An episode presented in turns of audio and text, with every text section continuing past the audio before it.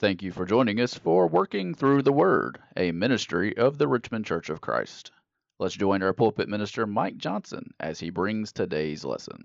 Well, I can already see the effects of Phil's uh, involvement class this morning because uh, Jace is up there working. So I guess they've recruited somebody new and he's up there working. So it works really well.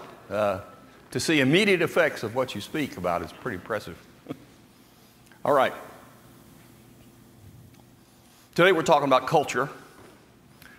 And tonight we're going to spend some time thinking about creating Christ's culture in the church. We have today already discussed the idea of how Jesus lived in culture and how we can learn from him as being a church in culture. You might want to turn to Titus chapter 2. We're going to be in this text tonight.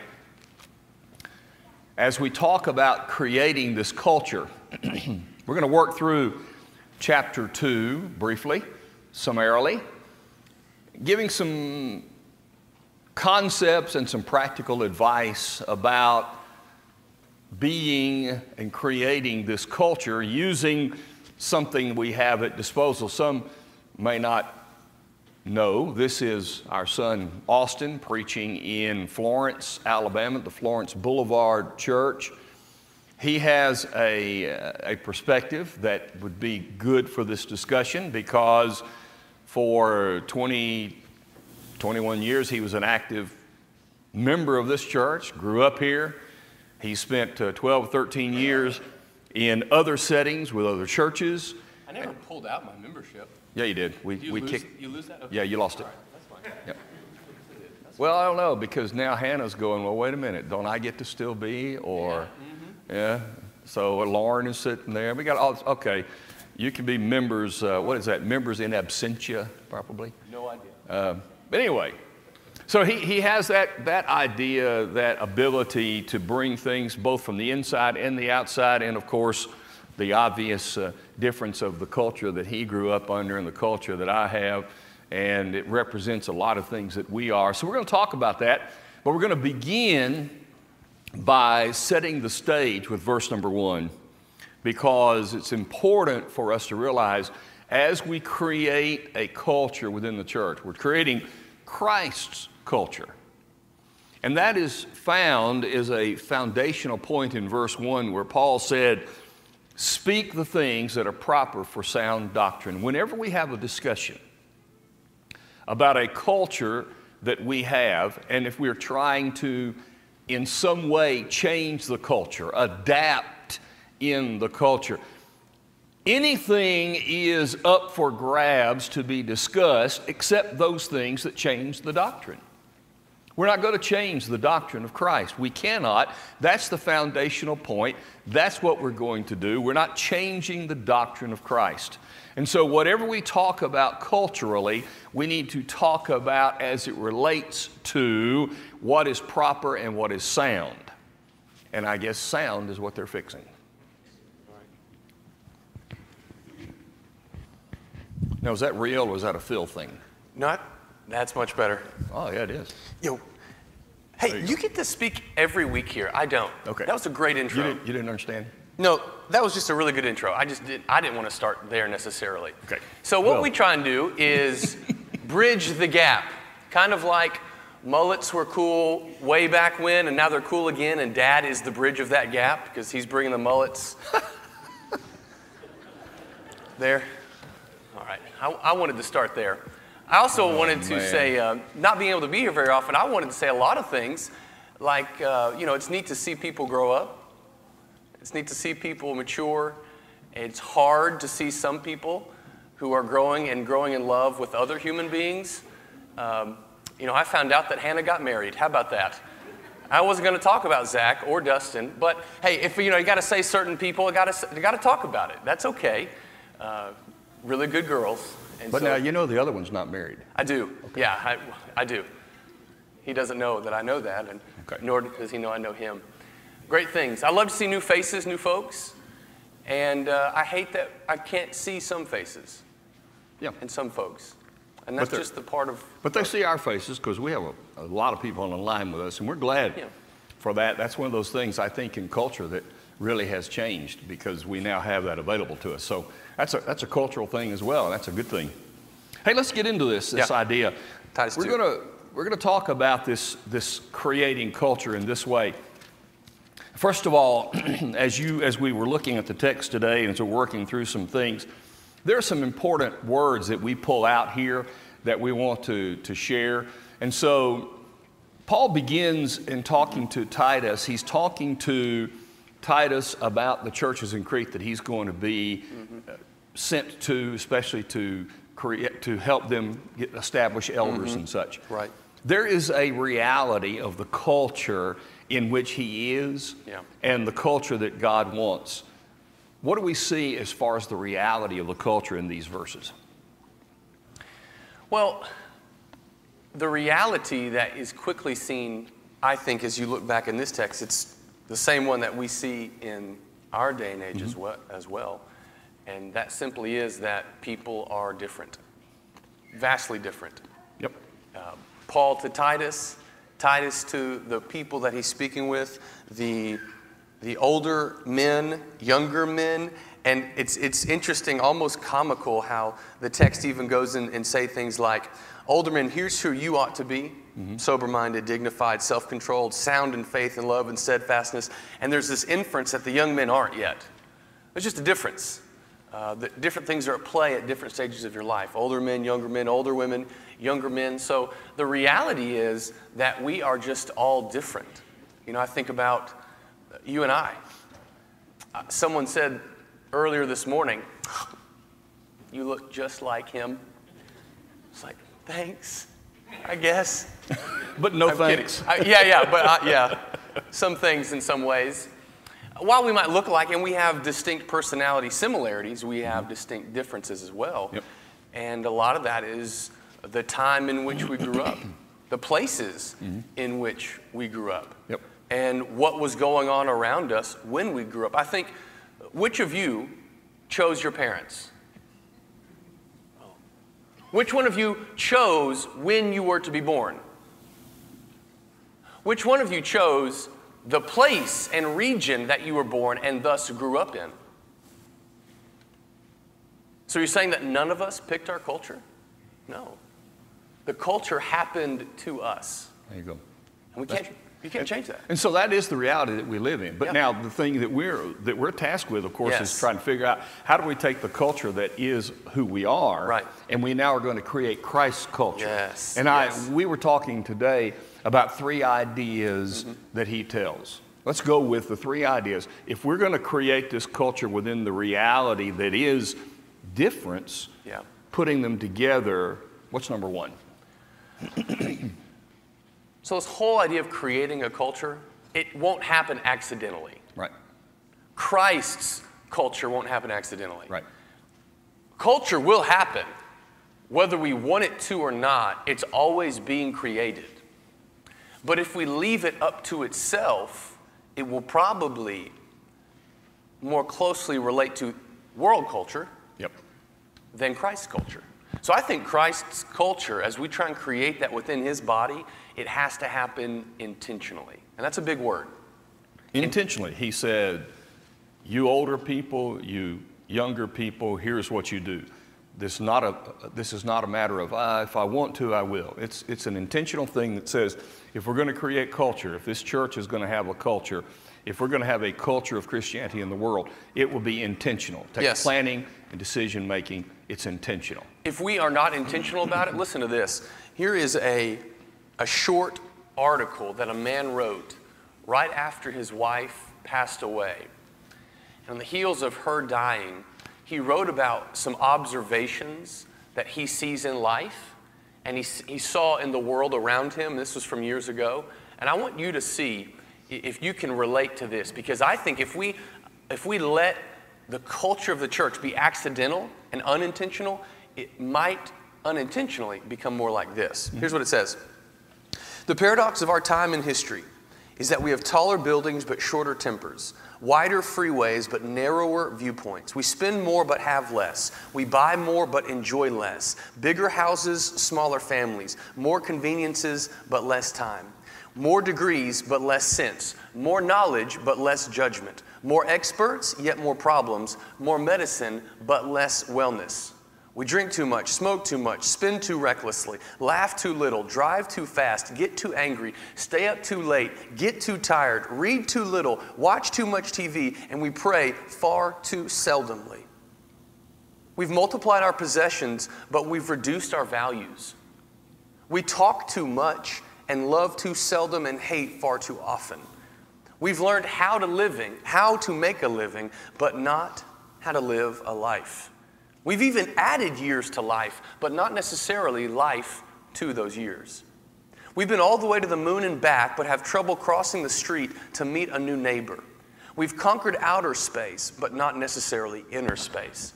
We've done larger things, but not better things. We've cleaned up the air, but polluted the soul. We've conquered the atom, but not our prejudice. We write more, but learn less. We plan more, but accomplish less. We've learned to rush, but not to wait. We build more computers to hold more information, to produce more PDF and digital copies than ever, but we communicate face to face less and less. You see, these are the times of fast food and slow digestion, small character, steep profits, and shallow relationships. These are the days of two incomes but more divorce, fancier houses but broken homes, full and packed schedules, yet empty relationships. These are the days of quick trips, disposable diapers, throwaway morality, one night stands. Pills that do everything from cheer to quiet to kill. It's a time when there's much in the showroom window, but not much or anything at all in the stock room. A time when technology can bring you this letter, which I have, and you can either click and share or swipe to delete. See, this is the paradox of our time.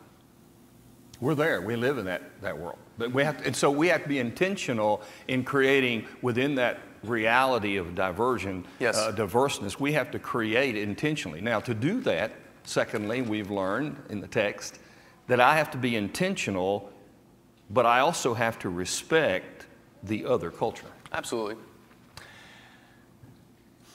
Being intentional, especially in, in Titus 2, and this hits every one of us because four groups are brought out in Titus 2. And, and you, you need to look at it and see it in your text of Scripture.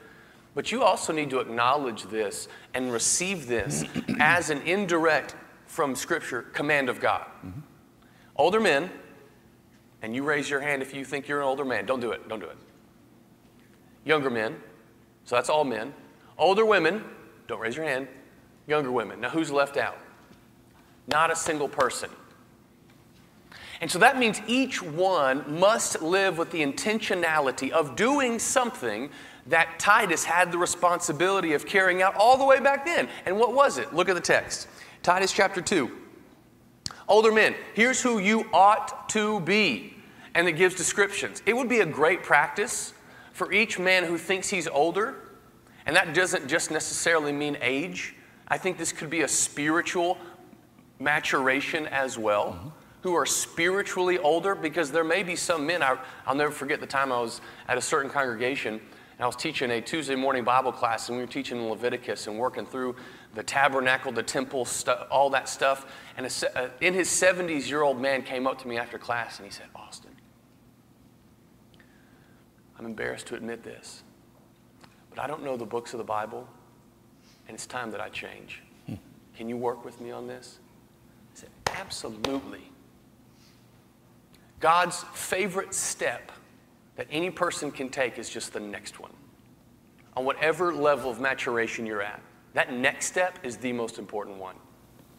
So I think there's an element of spiritual maturity here. Mm-hmm. Older men, more spiritually seasoned men. Here's who you ought to be sober minded, which means don't fill your mind with too much of the other stuff. Stay clear, stay focused, in priority, be in, being intentional about what goes into your head. I like to say garbage in, garbage out. So being sober minded, dignified, of upstanding self, self controlled, sound in faith, sound in love, sound in steadfastness. These are qualities of, of older men. Now, what do you do? You go and teach the younger men how to do this too. So, how many of you, and I'm sorry if I'm talking too much, not really, how many of you older gentlemen take out a younger man for breakfast once a month who's not your relative? How many of you older gentlemen have taken as a someone to mentor a younger man and say, hey, I'm teaching a Bible class.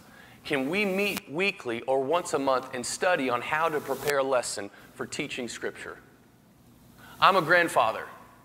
I'm a father. Can I help you see what that looks like? How many people are being intentional with their time? That goes for men and also for women, I think.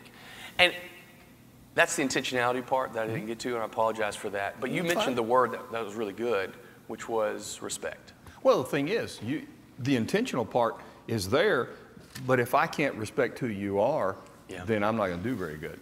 And so my culture, in many ways, is different from yours, but I have oh. to respect that culture. Yeah. I was, when, when he was preaching in Killen Alabama outside of where he is now, a little country congregation, I was there one Sunday and I walked in and this lady stopped me as I was walking down the aisle and she said, Would you do me a favor? I said, What do you want? Would you make your son start wearing a tie? And that, that said to me, okay, see? And I go, yeah, I wish he would too. But that's just my culture. It's not, it's not wrong or right. It's who I am, it's who he is, it's who we are. It's learning to respect because if I'm going to be intentional with you, then I have to respect who you are, where you are. Older, respect younger. Younger, respect older. But a third thing that we see in the text is I can respect you when I see your value. You have value no matter how old you are, what your gender, what culture you're in. You bring value to this created culture of the church. And if we can respect the value and understand that there is value, then we can do what God wants in creating this culture. So, this is the reality where we are and where He wants us to be. Yeah, and the reality of our, what our job is, mm-hmm. as we are working intentionally, if you haven't read verses 2 to 8 yet, those are the instructions on how older men are, ought to teach younger men, how older women ought to teach younger women. In order to be, And for the younger to be taught. oh, and, the, and the younger to receive teaching, Yeah, there you go. Yep. to be receptive of it. Right. These things don't happen without a foundational and a, a core place of respect and value. Now, we all value different things, but we can all value each other. Even if what we value may, different, d- may differ from person to person. Yep. I, I get this a lot from folks, from, from some uh, hardworking men who mean really well, talking about the job of a preacher and say, Man, I wish one day I could grow up and be a preacher so I only have to work one day a week, right? And they said, Shake my hand, shake my hand, son. They squeeze my hand, then they turn it, like, Where are those calluses? Where are they at? You haven't worked a day in your life. It's like, Well, maybe I just use lotion. I don't know. They mean well. And that's the way of gigging each other Sure. to, to bridge the gap. Yep. But people come from a different place with a different set of preferences, core values, maybe sometimes. And it's hard to look across the aisle or look across that gap and respect somebody who may look different, who may have different preferences, who may dress different, the music sounds different. It's hard to respect that person because you're thinking, oh. Mm-hmm. But here's, I think, an important lesson. We might have to lay down some of our personal preferences as we work to integrate mm-hmm. intergenerationally Sure. from older to younger, younger to older. And that from each side of that gap, from the older and from the younger, we may have to come to the table and say, I have this list of preferences, these things I like, but I'm willing to lay it down. Why? Because I'm coming from the place of I respect you, I value you, but I respect and value what we're doing together, which is adorning the doctrine of Jesus Christ our Lord. What we don't need to fall victim to, guys, is when our personal preferences become our golden calves, that one day God will melt down and make us drink in bitterness. So I think there's some element of as we respect other people, we also respect and value the mission that we are both working towards. Because we're trying to respect and value the culture we create. Yeah, yeah. And that's where we're working. All right, now, so we've got the reality. Now let's look at verses um, 9 and 10, because he talks about bond servants. Mm-hmm. We don't relate to that physically, but spiritually, I think we can see the lesson of having established the reality. Let's look at the responsibility we have as people trying to create culture within the concept of bondservant. It's always awkward to read things in the scripture that culturally we don't understand. Right. Slaves, verse 9. There's a phrase you told me that God doesn't approve of everything in the Bible. Mm-hmm because the Bible is written oftentimes in narrative form to sure. tell a story. Sure. You have to talk about people making bad decisions or wrong decisions or doing evil things, mm-hmm. and all, all, that has to be taken into account. So we aren't here to promote slavery, but talk about this reality. Mm-hmm. What did each one of those, those people uh, that we also have in common? They had this in common, we have this in common. While they all may not have been slaves, literally with a master, they are all slaves and servants of Christ Jesus, their Lord. Every one of them had that in common. And what do we have in common? None of us are slaves. Hopefully.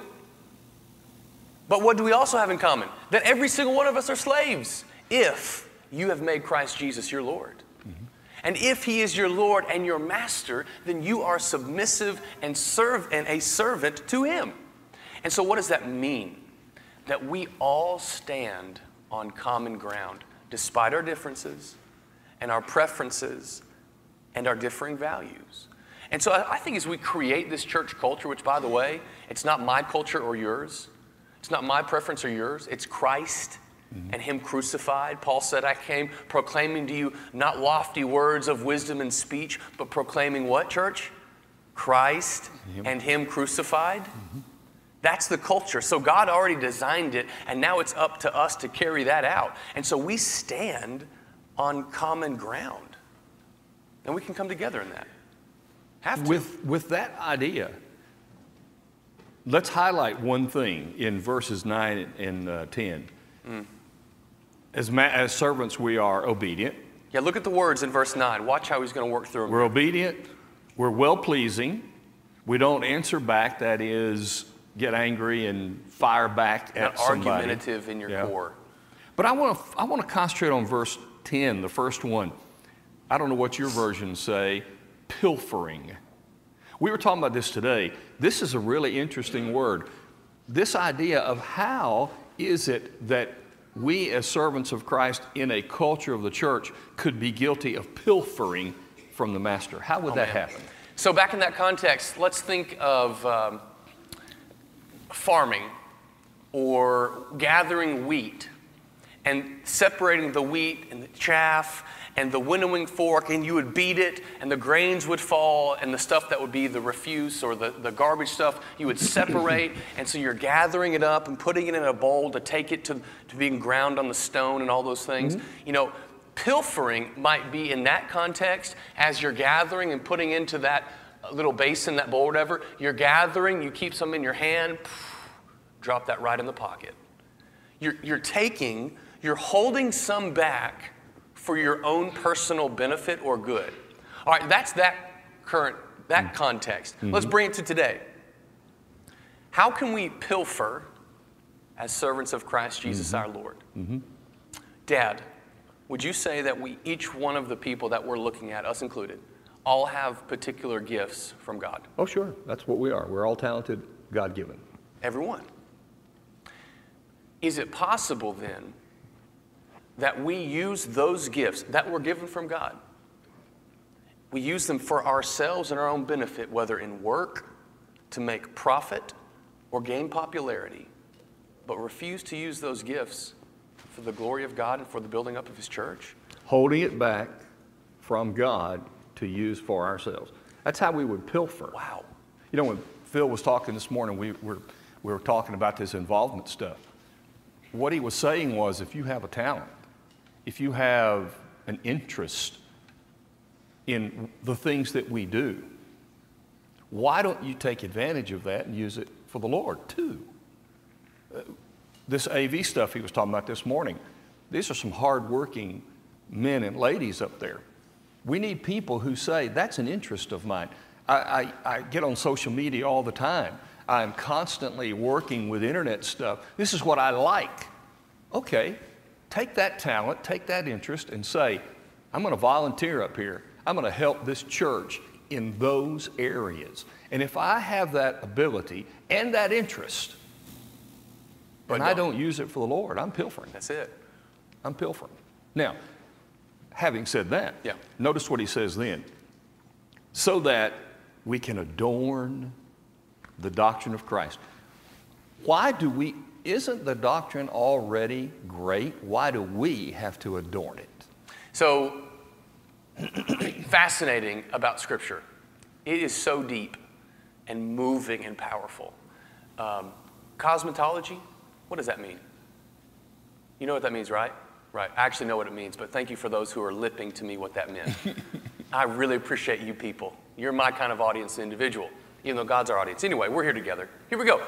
The, ba- the Greek word for adorn, and I don't know what your version says specifically, it, it's the Greek word for cosmetology. Mm-hmm. Cosmos. Cosmeo. Actually, it's, yeah, Cosmeo. it's cosmeo. Mm-hmm. It means I beautify. It means I put on mm-hmm. something that enhances beauty so that when others view and see me, I am more beautiful than what I was before. And so when the scriptures say in verse 10, so that in everything they may, mm-hmm. he's talking about the younger men, he's talking about the younger women, he's talking about the older men, the older women, so that they all may put on the beautification of the doctrine of Christ Jesus. And what is beautiful outwardly when a group of 300 plus people mm-hmm. can lay aside differences yep. and preferences to create a culture of Christ and Him crucified that supersedes my preferences, it supersedes those differences because we are all together in the mission of Jesus. That is not normal. I call that a righteous rebellion mm. against the world culture. And I want to be a part of a righteous rebellion. I want to beautify the doctrine of Jesus Christ. You beautify, you adorn the doctrine of Jesus when you carry out the commands and the responsibilities that we've discussed. Because often outside the context of the Lord's church, society is at war with each other. Mm-hmm. And the That's cultures easy. are clashing. The cultures are sparking and causing problems and setting on fire. The church takes those cultures and we merge them together to pull the best out of both. And in doing so, we show the world what looks better than what they're doing. Mm-hmm. We are adorning the doctrine of Christ. So we have the reality, yep. we have the responsibility. Mm-hmm. But then he closes with the reason. What is the reason why we must, in fact, create Christ culture in the church today? So there was a, I know them as a grandmother and a grandfather. Not my grandmother and grandfather. I met a grandfather father and a grandmother telling me a story of their family. their son went to the military, was shipped off, and lived in the Philippines for a couple of years.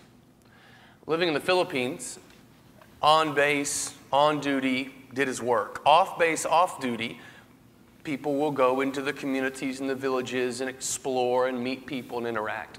He met a woman over in the Philippines and grew to like this woman. Well, they got together, wanted to get married, couldn't, didn't, did things they shouldn't, and she ended up getting pregnant. Well, then he was called off base, shipped back home. All the while, writing mom and dad back home in the States about this woman he loves, about a relationship he desires, but how his job is pulling him out. So the story moves forward as they're telling it to me. And I'm hearing this, well, I'll get to that part. Grandmother and grandfather decide they're going to go all in for their son. So they get a flight after speaking with, uh, going through all the legalities of how do we go over there, get her and the baby, who is now half an American citizen, will have dual citizenship. How do we bring them here and help and keep them and, and raise that baby here and all those things? They fly over to the Philippines, leave the airport, jeep out into the village, hike out into that remote part of the Philippines where they are.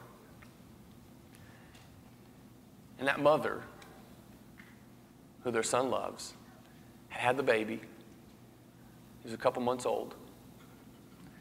And they said, We've done it. You're coming with us. So they hike down, jeep to the airport, fly over. This woman can't speak a word of English, but she's holding her two month old baby, going home with two strangers that will become family. They get back. Son, scarred. He changes. They get married, but the marriage wasn't great. He walks out on her, leaves her. So now she is a foreigner living with a family of which her husband has now left. The grandfather and grandmother say, Our home is your home. That baby is our baby, just like it's yours. Would you please stay and live with us? So they raise her and they raise him. And this morning, when I was gone, being here, that little boy, who is, grown up and 34 years old, preached as a deacon of the church where I get to serve.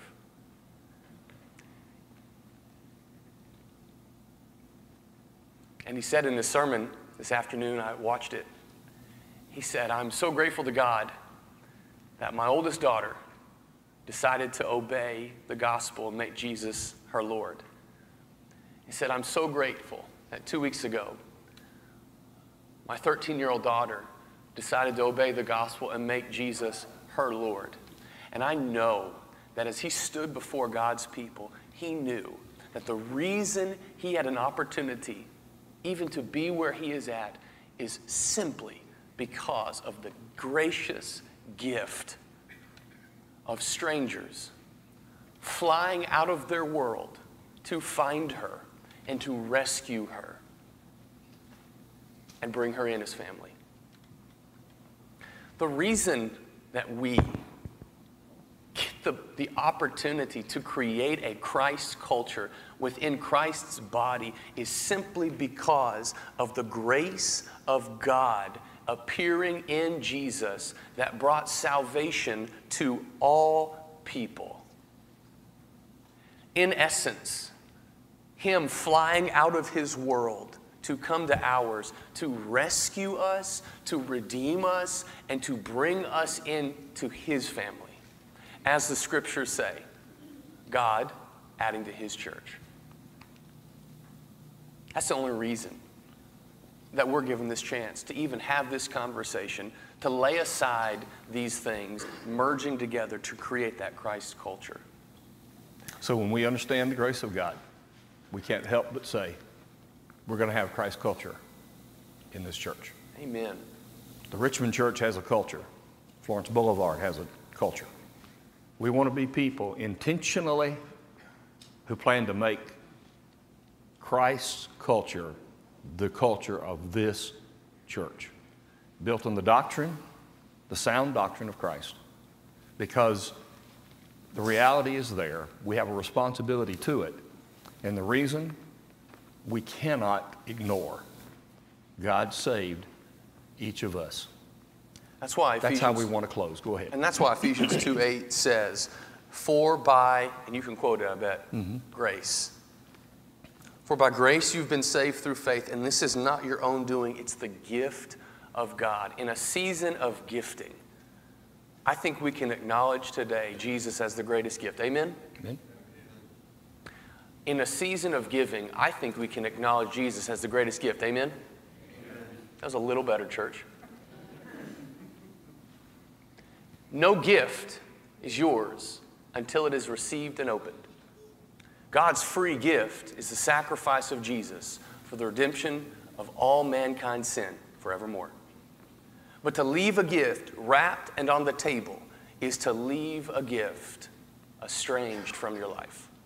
But to receive the gift, to open it, is to, I think, as the scriptures say, to become obedient and submissive, confessing Christ as Lord, believing in your heart, being immersed in the waters of baptism, calling on Jesus as your Lord and Savior so you can rise to walk in newness of life.